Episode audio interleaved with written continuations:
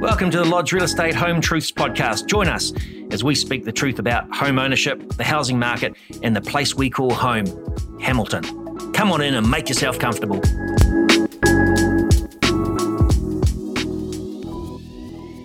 Thanks for listening in to Home Truths. I'm your host, Kevin Walker, Marketing Manager here at Lodge Real Estate. Today, we're discussing something outside the home, the garden.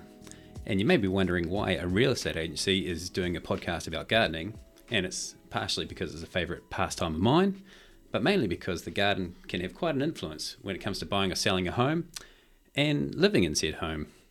Of course, I'm hardly qualified to talk about either gardening or real estate. So my guest today is John Gavin, residential sales consultant and Lodge's resident green thumb. Welcome, John. Thanks for coming along today. Thank you, Kevin. I've uh, really thank you very much for the invite. Love Yeah. talking about my garden. No problem. Yeah, I bet you do. You'd be uh, quite proud of it. I bet you've uh, sent me some pictures of it, and it's uh, yeah quite a tidy little uh, space you've got going on there. Um, so, John, what makes you you know qualified to talk about gardening and real estate, if you uh, don't mind me asking? Yeah, well, my parents originally they had an old quarter acre section in Ellerslie in Auckland years ago, and of course they had a wide range of uh, trees and shrubs that they grew on that quarter acre, especially uh, camellias. Uh, but they also had a big orchard which had lots and lots of fruit trees in it. Um, so, of course, growing up, we all saw different years of different colours and different fruit trees and all sorts of things, and that's helped me with uh, my love of gardening going on. Um, for real estate, this is my coming up 23rd year, so I sort of feel that I've um, been around real estate for a long time in the Hamilton market and seen the highs and lows. Yeah, right. Yeah, 23 years is um, a definite stint, and you're uh, certainly a legend around um, the lodge uh, workplace, um, at the very least, if not the whole uh, the whole industry down here. Um, yeah, quarter acre section in Ellerslie, um, that would have been a dream back in the day, and probably a dream for a lot of people now to have a quarter acre in Ellerslie. Probably pretty pretty rare nowadays. Yeah, I hardly see those big sections anymore. And of course, um, if you went to Mum's place now, it's uh, got three big townhouses on it. Um, and unfortunately, yep, most of that big orchard's gone. Uh, but that's t- today's development. Yeah, that's right. Yeah, they need to make uh, more houses, so I guess that's uh, yeah the necessary uh, evil, or whatever you want to call it. It's uh, got to be a good thing, more places for people to live, right? So, Yep. but uh, unfortunately, yeah, get rid of that uh, big garden, and you know, which is a shame. Um, never mind. Let's um, now here you got a bit of a prize to offer everyone today. Yeah, so I've been over to see the boys at uh, Dalton's uh, over at Matamata, and um, they've given us uh, a prize today of a big uh, bag of lawn patching gold and a bag of fertiliser to give away. So we thought that we might uh, make up a bit of a, an answer quiz or a competition towards the end, and um, listeners can be, in Yeah. be in for that opportunity. Yeah, and I think we'll um, yeah, cheers for that, Dalton. Um, I think what we'll do is yeah, if you want to win this Dalton's prize pack, I think um, we'll uh, get you to listen in and answer uh, what is John's lie, and we'll put something on the podcast page for that. Um, so yeah, talking about uh, that segues us into our normal feature: two truths and a lie. Um, where our guest gives us three statements, two of which are true and one a complete fib. Um, so, what are your three statements, John? So my three statements are strawberry plants can still produce fruit in April. A well-maintained garden is your best first impression, and a nice garden will add value to your property. Hmm. Interesting. I can't even grow strawberries in uh, December, so uh, I'll, I'll be interested to see if you've got some in April. Um, uh, but and we'll check in with you later to see uh, which of those is actually the lie. Um, and at home, remember to take note if you're entering our prize draw. Okay, let's talk about gardening in Hamilton so people thinking of buying here know what to expect. Um, I mean, I know Christchurch has the Garden City label, um, but Hamilton surely deserves that moniker, don't you think?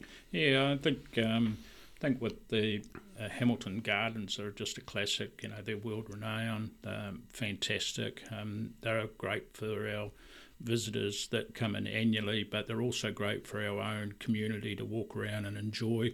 Um, great place for the kids to run, and a great place for people just to take that blanket and sit on the bank and enjoy it.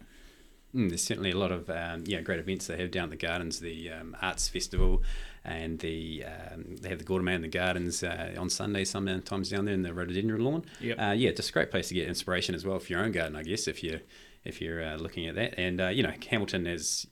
Uh, as a property market, with you know, we've got a lot of uh, large section, like you know, quite a few. You know, they're getting rarer, just like your uh, Ellerslie half uh, quarter acre. But there are a few, large, a lot of large sections around here. Lots of sort of gully, uh, you know, around Dinsdale, uh, where I used to live in Dinsdale. We had a nice big gully that we could uh, sort of plant out, and it was a bit of a shady one, and you know, unfortunately, but you know, you can make a nice shade garden out of.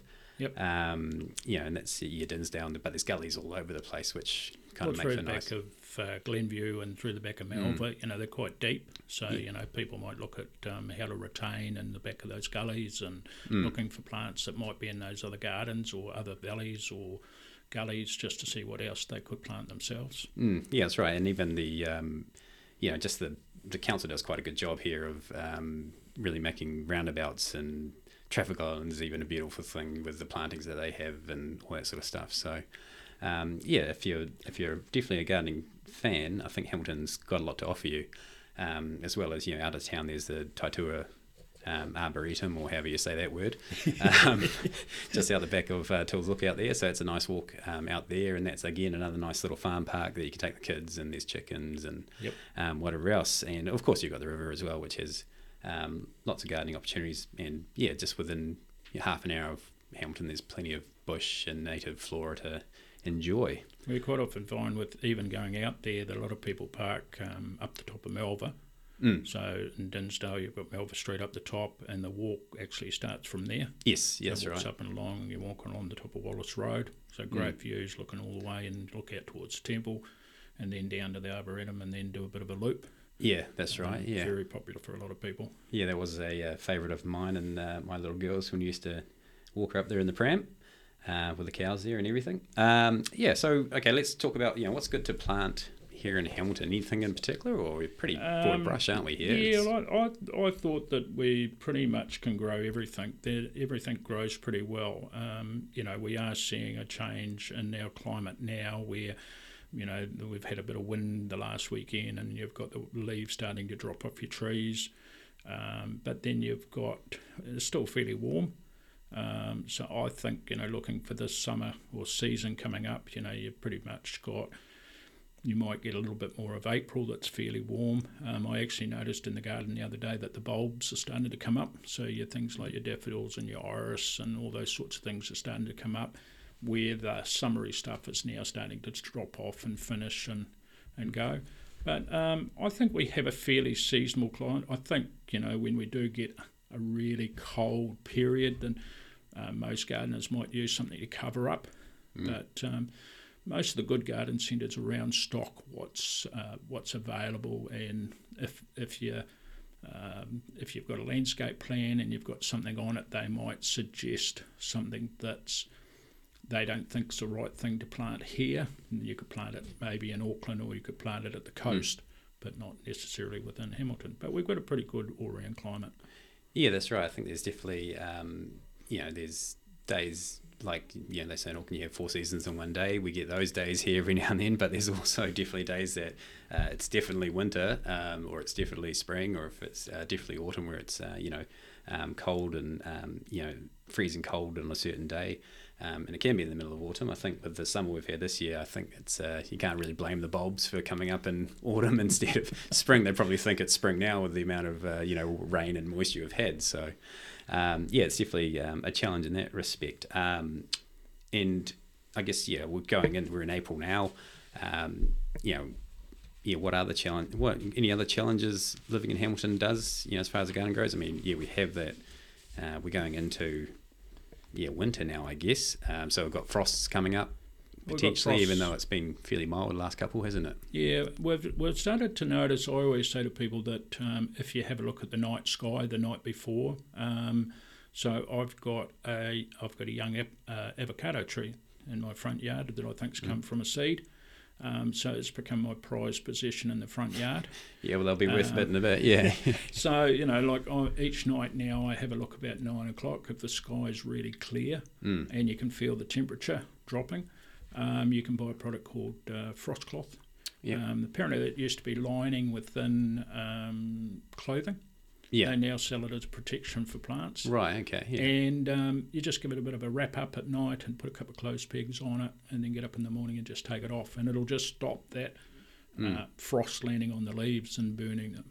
Yeah. So um, this time of the year, you're probably protecting anything that's precious that you might have put in through the summer. Um, there's been a real uh, trend this year to go tropical. Uh, the problem with tropical is tropical's normally at the beach. Yeah. Right. Yeah. Yeah. in Hamilton. So, you know, I'd normally say to people if you put in some lilies or something that's quite soft, then they're the sorts of things you're going to need to protect through through the winter period to get into the summer period and you're back up and running again. Yeah, and just when they're quite young as well, I think you need to uh, keep that protection going. You know, our young trees and that obviously uh, if they take a hit with the frost, they can uh, hard to recover from that. You know. Yep. And yeah, I know you're exactly right. You can feel it uh, in the air when the night before, if it, you know, you're outside, uh, you look up and it's, it's clear night, you can feel that sort of cold drop. Um, you know, and you just know, yeah, there's definitely going to be a frost tomorrow. So yeah, maybe not at nine o'clock at night. Yeah, maybe try not to wake up your neighbours when you're wrapping all your trees up and that. But um, yeah, you can certainly feel that frost um, when it's coming up. But it's only a couple of times a year, I think. Like last Yep. year, we may have had two frosts, right? Yeah, sometimes it's fine you get a yeah. run. Like the other night, I wrapped and um, we didn't get the frost, but we got the fog. Yes, that's right. Yeah. So it was still that dewy, wet. That's um, right. Yeah, it's the other thing, isn't it? The fog um, comes in and hangs around until about midday. So your plants, obviously, uh, yeah, in that sort of misty atmosphere, aren't going to be faring too well all the time. Um, and then, you know, obviously we've got winter. It's you know, we get follow into spring. We get a lot of rain here in spring. Um, yeah, I don't think uh, too. You know, it's it's. I wouldn't say it's too problematic, but it's definitely a you know wet season. We, Um, yeah, this year we really experienced the wet early Mm. on. I think everybody really struggled. Um, and I always say to people with the gardening in the summer, or let's say October to December, that everybody, I know everybody says that Labour weekend's the time to put your tomatoes in and put your beans in and all those sorts of things. But I think I've found the last couple of seasons that I'm now November. Mm. And of course, it depends if you're going away. If you're going on holiday, well, do you want to put them in before Christmas, or do you want to wait till you have your holiday and then put them in after Christmas? And and this year's been a classic where if you'd probably put stuff in after December, after you've been on holiday, um, I think I picked my last tomato yesterday. So I've been able to get, you know, four months of tomato growing where normally you'd have, your tomatoes would have well and truly been finished by now. Yeah, that's right. Yeah, I've got a tomato plant uh, growing in my backyard at the moment, and uh, yeah, this, they're getting a bit red. So hopefully, there's enough uh, juice left in the sun to you know get them ripening up. Um, I think a bit of nutrient uh, help as well uh, goes a long way. Um, and that was one of your garden plants. I think you uh, one of your tomato plants you gave me, John, one time. Um, yeah. So um, and then so let's move on to summer. You've got the obvious. Uh, I think the main problem in summer with Hamilton, aside from this summer, has been you know it's quite dry and you get uh, obviously lawn uh, lawn issues. Uh, you know browning off and that sort of thing. Yeah, so so especially with your lawns, you want to you know try and keep your moisture up as much as you can. Um, and I quite often, um, if I've uh, had a bit of a clean up in the garden, you know, I've got tipped out some of my old pots and stuff like that. Well, that soil, if I'm not going to reuse it, actually goes on my lawn because it's still full of little nutrients and bits and pieces. I might spread it over my lawn, Yeah. um, especially where you might have had the pool. Yes. You've Yeah. had the swimming pool up and you pull the pool back up after the summer and oh, there's no grass there. Yes. So um, here's your chance to um, rake it over, um, put some patch and gold in, give it some fertiliser, and, and give it a good drink, and, and you know there comes back your grass for the next year before you put the pool back. Yeah, yeah. Before you kill it the next year when you come around. Yeah, that's the thing. One of our uh, other agents, Hamish Gordon, has a. Uh, you know, he just says, "Oh, just let your lawn go brown." You know, it'll come back, and it's like, yeah, I guess most of the time it does, and you know, you kind of want to save water in, in some respects, and yeah, sometimes you're not you're not allowed to use your water. You know, you get are water restrictions and that, so um, you might have a good point. But yes, um, I try not to put the pool on the on the uh, lawn. I uh, the trampoline has taken up a bit of real estate though on the lawn, so that's Yeah. and that kind of uh, doesn't lead too much uh, to a very uh, nice lawn either. So Well, I've, I've generally found that in the summer, especially in your garden, what you're trying to do is you're trying to keep as much moisture as you can um, on top of your soil so that doesn't leach as much out on your hot days. Um, and that might be in the form of um, you know grass clippings or your your mulch that you've made through the year or your compost heap that you've got. It just gives you a chance to spread all that sort of over the top of it. Um, if you've got friends in the horse or dairy Mm-hmm. um, around us, around in Hamilton, Yeah. you know, knock on their doors. They're always looking to offload. Um, horse manure nowadays normally comes with sawdust Yeah. which um, is great. It's a great product, so you can mix that in the next year. Um, the only problem you run into with horses is um, weeds. Right. Yeah. Because they've um, normally with the with the horses comes the weeds. Um, so you've just got to be a little bit um, clever, I suppose, making sure that when they pop up in your garden, that you take them out as quickly as Yeah. as you see them appear. Yeah. Um, but if you can get as much of that uh, product in and or on top, um, that's where autumn leaves from that that Mm. are dropping now in the garden. yes. Um, and your neighbours, if you can pile them all up and put them in the corner, that's your mulch for next year. Yeah, that's right, and that's yeah, that's the autumn in Hamilton. It's um, a leafy city. There's plenty of trees around, and uh, yeah, I used to we just have the trees would just drop so much uh, leaves on our on our section. It was unbelievable until the neighbour cut them down. I'm kind of kind of glad he did because it's opened up a bit of light. Um, and yeah, I don't have uh, tons of leaves. You know, I think it was an old big gardenia tree or something. It was quite uh, dropped quite a lot of leaves. Um, and then yeah, so you obviously need to yeah, that's great for mulching. You know, mulching down, get leaf that leaf litter and that. Um, obviously, a bit of work on your Sunday morning when you got get the rake out and have to do it all. But um, uh, it's uh, you know it's a bit of a money saver there if you you know so you don't buy your compost and that sort of thing. Well, if you um, you know if you if you're getting really serious into your garden, you know you might make up a couple of wooden boxes in the back corner, um, and you might make you might put all your leaves in there, and you put um, bits and bobs. And, you know you've got to cut all your cuttings down so that they all mulch down, but you generally finish up with a good mulch by the time you get through to the next winter, and you, it's normally full of worms. Um, so you're putting both good lots of things back onto your garden. That's right, yeah, yeah. And um, I guess another type of thing that's a bit of a problem isn't it, at the moment is yeah weeds uh, coming through. But I mean, I think that happens most seasons, doesn't it? Except winter, like the weeds always grow. Um, how do you tackle your weed situation? Um, well, depending where they are, I've got quite a good little three pronged uh, fork. So when I'm in my vegetable garden, and I was in there yesterday um, having a tidy up because I put silver beet in for the winter. So good all round Okay. plant that grows well, um, and you know the price of it in the shops is outstanding. So you can be picking it out of your garden, best place to be. Uh, but yeah, I've got a little three prong fork um, that pretty much runs through it and lifts everything out. And then, of course, you've got to get out your hands or your gloves and, and pick them out. Um, the harder weeds, um, I've got a little knife, a little gardening knife, so it's not sharp enough to do damage, but um, that's quite good and it just lifts and cuts through the cobbles. Um, you know, you've still Right. got your products like Roundup or Weed Out and things like that if you're going to need to spray, but of course, you're always conscious about your animals around. Yes. Um, there's lots of um, quite good little recipes on the on the internet as far as you know mixing up soap suds and vinegar and Mm. all those sorts of things. I find they're short termed Yes. Yeah. yeah. products. You know they'll do the do the do it quickly for a little while, but um, yeah, I think either if they're in the garden, use your use your little gardening forks. And Pull them out pull from the them out. uh, Yeah. from the from the root. Yeah. Um, yeah, I find that's you know if I'm working the beds, I'm always using you know the hoe or the actually digging out the uh, weeds uh, on my patio.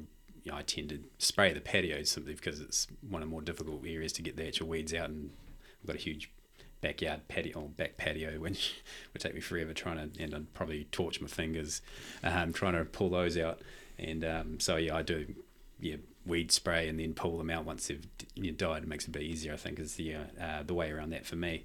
Because you don't want to use spray all the time for obviously for um, pets and runoff and Yeah. nutrient uh, burn and all that sort of stuff as well. I'm always concerned my dog might look at, um, and Mm. you know, the local cats in the neighbourhood or anything like that. So, you know, uh, you might just spot spray the worst ones, Mm. and then sort of try and pull the rest of them out if you can. Um, there used to be a couple of products that Yates used to put out a few years ago, but I see they've gone from the market. So, Mm. obviously, they weren't pet friendly. No, that's right. I think yeah, they get a bit more organic. I think, and then, and there's obviously organic options too. Um, yeah, and okay, so we're coming into winter. What's you know, what's the jobs you're doing in your garden? What are you planting? You're saying you're planting some uh, silver beet. Yeah, so I I tend with my garden through the winter because I love my vegetable garden so much, and you know my tomatoes have finished, um, my beans are pulled tidied up all my beans. So generally I'm now um, I don't put a lot in in the winter, but I do love putting in my silver beet, and I enjoy it just as much as growing it as giving it away. Um, so I've already put in, um, I'd say probably say 10 to 15 plants and I'm just about ready to probably put in another lot. So I've got two lots going at different times. Um, so as one lot might finish, the other lot comes on. Um, but then my rest of my garden beds now I've uh, just uh, tidied up my strawberries. So I actually um, picked three strawberries today between me and the birds. Uh, the birds had half and I had the other half and um, but the plants now with strawberry plants are now pretty much finished. So your the job now with your strawberries for next year is to tidy them up um, and decide where you're going to put them next year. And so what I've done with mine is I've planted in some new beds, a bigger bed, and I've given them a good clip up, a good trim up, and I've fertilised them because those plants have produced strawberries all season for you, and now they're tired and hungry. Um, and just really just tidying up around mm. the rest of the vegetable garden. Yeah, I think the thing with strawberries is everyone goes out on Labour weekend or and um, buys their plants and plants them, and then they get one run out of them for you know that season, and then they kind of go, oh well, that's that done and they think, oh, I've just then come to next year. It's like oh, I just I spent thirty bucks buying all these plants, and I probably got two punnets off them. Um, I could have just paid three bucks a punnet during summer at the supermarket, but I think that's the thing with gardening is you need to sort of uh, stick at it and use the uh, you know get those year by on year gains. You know from something like strawberries, especially. You know they uh, they put their runners out. That, that's right, hey? And you yep. usually you know you plonk your runners and or chop, chop your runners and plonk part the uh, plant the bud yep. or whatever it is into the ground, and that's kind of how you get your your, your returns, I guess, on your investment. Um, so that's your next year's plant. Yeah, that's right. So, so you, you always used to say to yourself that your strawberry plants generally last two years. Hmm. Um, the commercial grower, of course, if you drive past the road, they've already pulled theirs out because they've done done the best out of what they've gone. They're happy to put them back in again next year. But us home gardeners, mm. we want another season. So that yep, that runner that you've you put into the next space. That's year one. Yeah. And then we'll have year two, and then that'll be year two, and then so forth and so on, and that'll keep your garden going for a long time. Yeah, and that's the thing. Yeah, you don't want to you want to be uh, sort of yeah getting the most out of your plants, not just yeah take them and buying them, pulling them up. Or, yeah, get a few strawberries off of them, give give the birds a few as well. Pull them up, and you've you know before you know you've spent yeah spent more money than uh, you've probably uh, got out of it. Um, okay, and so what's let's just go with a few tips. You know, what's what's your top tips? You have three tips that you could give people. Yeah, the three tips I'll give people is, um, you know, when you're starting off your garden fresh, you know, you've um, got yourself a bit of dirt, but you haven't actually put anything in it, or you might decide you're going to put a planter box around it and that. I always think that you should dig out some of that old soil that you've got there and put it to one side. Um, I still think that um, we don't have enough worms in our gardens, so I always think, um, and finding newspaper today is a bit of a rarity, but um, if you can grab some newspaper and a good bag of lime, now if you put that in as your base, put so put the newspaper in the bottom and then put the lime in, and then work your way back up. You know, go and buy some um, I quite often will go down to one of the landscaping guys and buy some mushroom compost, which I quite like. It's uh, fibre mm. um, and it mixes in good with your soil. Um, so that'll just act as a bit of a bit of a thickener, I suppose, to your current garden soil, um, and then layer it back up so that you've got sort of a good amount of soil in that box, um, and then you're away laughing. And that way, when you do feed, um, the lime's already in the ground and it acts as a bit of a base for you. Um, look, I can't say enough about feed, feed, feed. um, we ask our plants to do so much, our flowering plants, we ask them to produce flowers. And when it comes to our vegetable plants, we ask them to produce potatoes and beans and tomatoes and all those sorts of things. Um, and people are starting to talk about their citrus trees, about uh, how much citrus they've got on their trees and what a wonderful season we're going to have. People are telling me about all the amounts of feijoas that they've seen on around town and how big they've been. As things finish, as things start, we need to feed. And, you know, there's a good range of uh, slow release fertilisers out there. There's some that are purpose for uh, citrus and fruit trees, and there's just a good general bound uh, fertiliser that's available for everything. And I just, as I say, you know, uh, most plants would want feeding four times a year. So Mm. feed, feed, feed. Yeah, that's right. I think um, yeah, mandarin trees and that, especially you know as you as the mandarins are, or any citrus are growing, they need that sort of extra um, you know emphasis and that extra nutrients to really get them juicy. I think you know when you're a kid, you a neglected tree, you always you rip it open, the fruit and they're dry as and disgusting, and you yeah. So it's um, I think yeah, that feeding of um, you know getting really good nutrients in them really helps plump them up and you know, I think the Feijoas are kind of one of those ones that grow ginormous sometimes without even helping, and you end up with all over your lawn. Um, but yes, citrus for sure. Um, and you were talking to Brenda before actually, and you were saying, something about citrus trees when to prune. It's it's after they've fruited, is that right? Yeah, Or- I, I generally would say to people to wait until your fruit's finished. Mm. Um, and generally, all you're trying to do is still keep your shape. Um, a lot of citrus does struggle with it being too thick in the middle. So, quite often, you Mm. want to just prune a few leaves out of the middle just to create the airflow going through. And then again, that stops all your little bugs nesting in there in the winter time. Mm. Um, sometimes you can be a bit cheeky and run your run your hose through it. You don't want to be too high pressure or that, but just try and clean the tree up a little bit. Mm. Um, and you know you could use something like a winter oil or something just to clean the leaves and clean all those little grubbly Like bugs.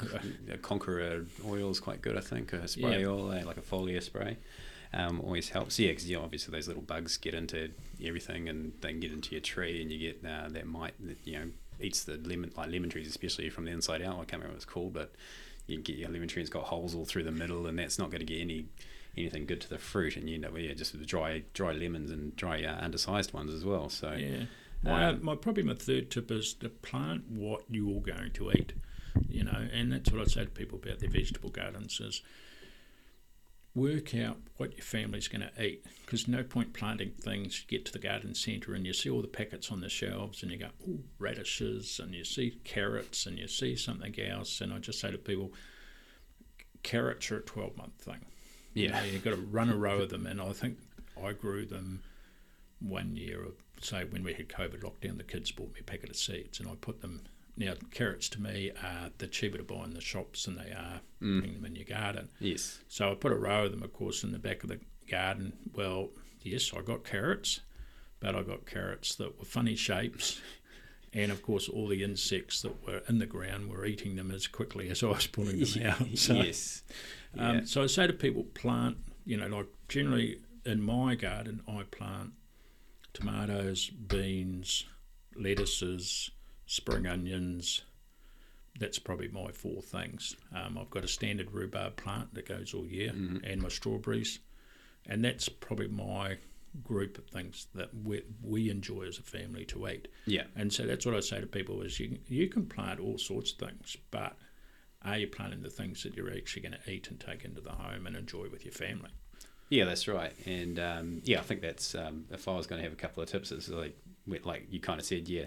Um, I say don't plant all your seeds at once. So if you buy, if you buy some whatever seeds you're growing, um, you know my my kids have a tendency to get the packet and empty it into the garden, and then you've got 50, 50 um, you know uh, broccoli plants all grown at once, and uh, you can only eat so much broccoli in one week. Um, that's probably uh, you know you need to. Uh, that's where it comes to you know timing your garden a bit. I think when you you know if you're growing something you want to eat, you start you know do okay six six this week, wait a couple of weeks, another six, you know at the rate that you would actually eat that said plant. So. Um, you know, obviously tomato plants and stuff, which produce lots of things. It's you know you don't have to time that out, but I think you know your brassicas, your your lettuces, and your Yep. and that sort of thing that you consume, you know, fairly regularly. Like during summer, obviously, you have a lot of salads, um, but you, you, I don't think you need sixty lettuces at one go. You kind of want to, you know, and that's the thing. You want to space that out. Um, and I think another thing is just yeah, labeling and record keep like make sure you uh, label when you uh, when you plant something um, helps because after you come back after a few weeks and nothing's cropped up, you can kind of go, well, what did I plant there? And it might be a plant that takes a few weeks to come Yep. up, or it might be something a seed that should be up by now, and obviously it's not going to do anything if it hasn't come out of the ground. I think. Um, so I think yeah, labeling, record keeping. What I do is I typically will take a photo with my phone. If I planted something, you always don't need a stake or whatever, but I'll take a photo of my phone with the pot, uh, with the seed bag or whatever it is, you know, so I can see, ah, and the phone obviously dates the photo, so you can go, on this date I must have planted these. Yep. And if, uh, you know, five weeks later, your, um, you know, your, your uh, radish hasn't come up, you're like, well, that radish is probably toast. Um, I put some melon seeds down about six months ago. I haven't seen anything from them. I think they're quite notoriously difficult to grow, aren't they, John? Yeah, well, I've struggled. Um, I've tried to grow them. Kids, again, the year they bought me the carrots, they bought me watermelon seeds, and I put them in the first year, the sugar babies, so the round little black Mm. one that everybody likes. And that year I planted them what I'd consider, we had a really hot summer, um, and I planted them at the end of, say, end of December. And that year I got four, probably from a dozen plants, um, and was pretty chuffed with It's that. It's not bad. This, this year I got zero. six, but with it being so wet, and I planted them earlier, thinking that I was being a little bit clever by planting them earlier. I got six, but they never got to any decent size. You know, and it, we did open them, and they did have, they were edible. But uh, I've got a friend that grows them commercially here in Hamilton, um, and they're grafted. So I just wonder if maybe for the home gardener, by all means, have a go. Um, Yeah. And I'm certainly going to have another go next year. But um, the, what he tells me is that the grafted variety is generally grafted to a stronger plant, Yeah. so it gets better root growth, grows quicker for them, and they love lots and lots of water. So again, we might just struggle with putting enough water into them being a home garden. Yeah, that's right. Yeah, I wonder where he grafts them onto. It'd be interesting to know. Uh, I think I grafted to a pumpkin, but I'd have to check that. Yeah, well, that'd be that would probably make sense uh, in some respect. I guess it's similar sort of size and whatever Yeah. else. I'm not, I'm no geneticist, um, but yeah, I think that's probably uh, somewhere around the yeah around sort of right species or whatever kind of compatible uh, plants, aren't they? Yeah, I and they grow check- in a vine type system, don't they? So, um, oh, that's um, some good tips, uh, John. Thanks very much. Um, now, all right. So, just to please the boss, we better talk about gardening in terms of you know property and what it has to do. Seeing we've probably uh, extended our stay on the our, uh, hanging out on the, in the garden. Um, you know, so if you're intending to sell your property, uh, what do you reckon, John? Does your garden need to be immaculately curated? I think you. Um, my my thoughts is that when we go and have a look at properties and that, that we quite often say to people, you know, that um, we might look at what what their garden currently looks like, and and because my um, thoughts has always been that first impressions is everything. Um, and funny enough, we were talking about it today in the car when we were out looking at houses, and you know, and, and we all agreed that when we pull up and the lawns are mowed and um, there's potted colour in the garden and and the trees are all nicely shaped, or they're just tidy and presentable, that it gives uh, the agent first impressions is just everything. And so we're thinking, well, if it's manicured here, what's it going to look like in, inside the home? And normally the impressions flow well all the way through. Um, but you know, like if you're not a gardener, then you might be able to get away with nice, simple little things like some pots up by the front door, and you can start to buy their winter colour now. So you can start to buy pollies and panthers, primulas, um, polyanthus, and all those sorts of little things, and you can buy them already in colour. Yeah. Um, and that might be, you might just put two or three of those up by the front door. Mm, yeah. So, you know, I would normally say to people that um, mow your, I don't know what day you mow your lawn, but, you know, you're going to have the team on, on a Tuesday and you're going to have open homes on Saturday and Sunday, mow your lawns on Friday. Mm. Um, and a fresh cut lawn always looks great. Yes, yeah, that's right. So um, yeah, that's right. So you know, first impressions count. Yeah. So if you're yeah, if you are going to sell, yeah, you don't need to. I don't think you need to spend a lot of money completely uh, planning out your garden, or uh, unless you know you, if you're completely unlandscaped. Um, yeah, I don't think there's not much point in spending thousands of dollars is there on you know if you've got bare beds? Yeah, no I point think- planning everything out, and you kind of maybe want to leave that to someone's someone else or the new buyers, you know, uh, devices to you know do something for themselves, I guess, or do you? Yeah, I think most people take pride in what they've got around them. So um, I, I know with a couple of properties I've got, you know, people have uh, just had a quick tidy up before they've had their photos done, and then pretty much left it to somebody else to do what they want. Um, you know, in the past where I've had properties that um, have looked really good, um, and then the next buyer coming in isn't a gardener. So, um, They know, couldn't doesn't- care less, could they? yeah, yeah, it could be there. But I think, you know, the things that I would normally think about is, you know, if you've got a really big tree or something like that, maybe just bringing it down a little bit in size. Um, You know, if you've got some planter beds on the side, you know, you might be able to get away with just a bit of weed mat and a couple of bags of coloured bark. You know, don't go to that. The old brown barks, I think had its day. You can now buy coloured bark yes. uh, run a bit of coloured bark up up the up the driveway. Um, couple of roses, you might get a couple of roses in this time of the year or something like that. It doesn't need a lot, but it just you know the presentation's everything. Yeah, that's right, and um, I think um, yeah, it might be almost uh, giving away your um, your two truths and a lie. But you know, if we're talking about uh, yeah, it's I think yeah, first impressions last. Like it's a big garden. You know, is does a big garden add value to a house, or is it sort of? I guess it's the person who's buying it, isn't it? Yeah, what they what they see if they you know if they came across, if someone comes across your uh, quarter acre section in Ellerslie, um, well today probably a developer would go oh yeah I'll take that one, um, but you know yeah some people they might would put people off you know oh I don't want to look after a big garden, um, you know you got to think about the buyers I guess if you know it's uh, well the maintenance uh, issue with a big garden. Well, you know, and, and as we're talking to people, you know, I suppose that's been the great thing with my two backgrounds is that, you know, some people ask me about what's in the garden. And so I can wander, wander around with them and say, well, you know, hmm. these fruit trees and these are general shrubs and these trees will lose their leaves in the wintertime and, and all those sorts of things. So that if they think that it's, uh, sometimes people think it's a hard garden. I might say to them, well, actually, the people that have planted them out in stuff that doesn't drop their leaves or don't need a lot of pruning. So that side of the garden, you're not actually going to need to worry about. But the lawn's patchy in places, so probably need to clean your weeds out of there, and you know, if you want it looking good. Yeah, that's right. Yeah, a bit of forethought when uh, people landscape their gardens and to choose their shrubs and trees obviously helps out a lot. You know, so my neighbour, when he put those, whatever they are, gardens that drop a ton of leaves every every year, um, he put them next to his pool as well, which probably doesn't help. Um, so yeah, that's probably not a big, great piece of landscaping.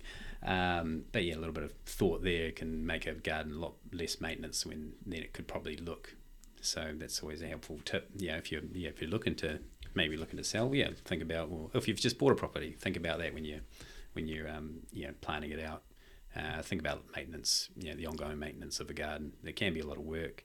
You might need, you know, you have to buy a blower if you've got lots of leaves going on, or all sorts of other equipment, that can, uh, yeah, really um, add up. You know, if you're if you're about to spend money garden, let's say you've just bought a house, uh, and here in Hamilton, um, and you're thinking about, you know, getting a good garden in, getting some plants. I know there's a few great garden centres around here that really have good local knowledge in that.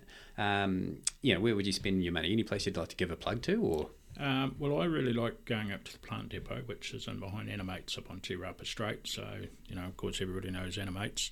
Um, and uh, around the back of that is um, the plant depot, where if you pop in and see Andrew or Marco. Now, Andrew uh, and I worked together at Greens down on Kahikatea Drive, which was a big garden centre. It stocked a big range of stuff. And the thing I like with Andrew is Andrew's um, very experienced, so he's going to help you with choosing the right plant for your garden.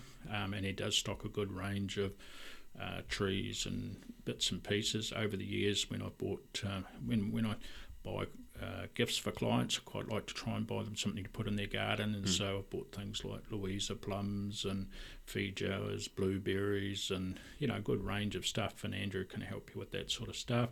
Um, I had a little talk to him the other night, and um, and he said, you know, if you've got landscaping plans um, and you're going to need, you know, 20, 50, 100 plants, have a talk to him. He'd do a bulk discount price for you. So, um, you know, get in there, have a talk to him, tell him you've t- heard us today, and I'm sure he'll help you out further. Yeah, that's right. Uh, yeah, so that's the what's the plant place on uh, Plant Depot. Plant Depot on uh, T Straight there, isn't it? Behind Animates on. Te Rapa Straight. Yeah, so not too far down from the base. Yep. Yeah, know one. Yeah. Cool. No, that sounds um, uh, great, and uh, yeah, good, uh, good plug for uh, those chaps over there, Andrew and Marco. Go, uh, go see them; they'll help you out. Um, yeah. So just let's get on to our uh, final uh, sort of section uh, where we reveal our your two truths and a lie. Um, and obviously, listeners will want to be knowing what your uh, lie is because that will help you uh, get your Dalton's uh, garden, your lawn patching gold and lawn mix um, fertilizer uh, if you want to win that.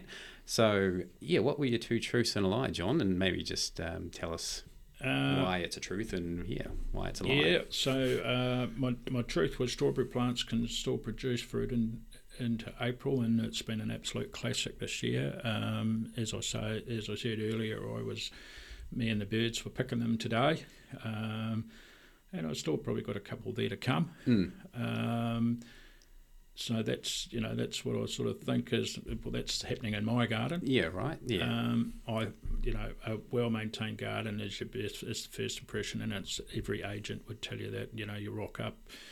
Um, we're going to look at homes, and you lock up, and here's this absolutely manicured garden, well kept, looks good. Whether it's just been planted or it's looked like that for years, lawns have been mowed, and it's just an absolute first impression. And I think that's just everything that you're looking for. Mhm. Um, I lie.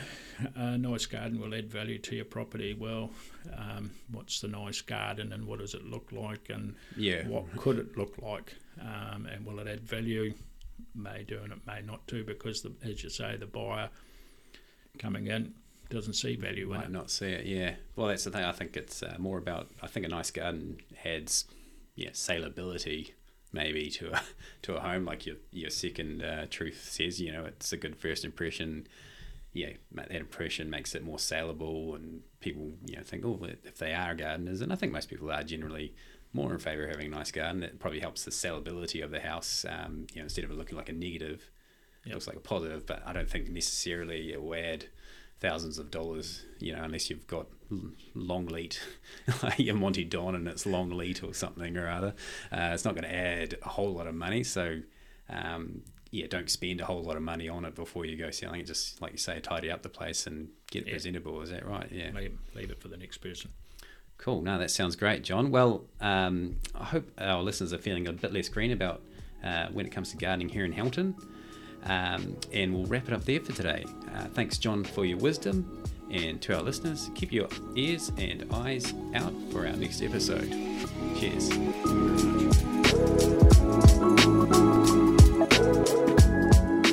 Thanks for joining us on the Lodge Real Estate Home Truths podcast. Learn more about today's topic and our panel guests by visiting our website lodge.co.nz.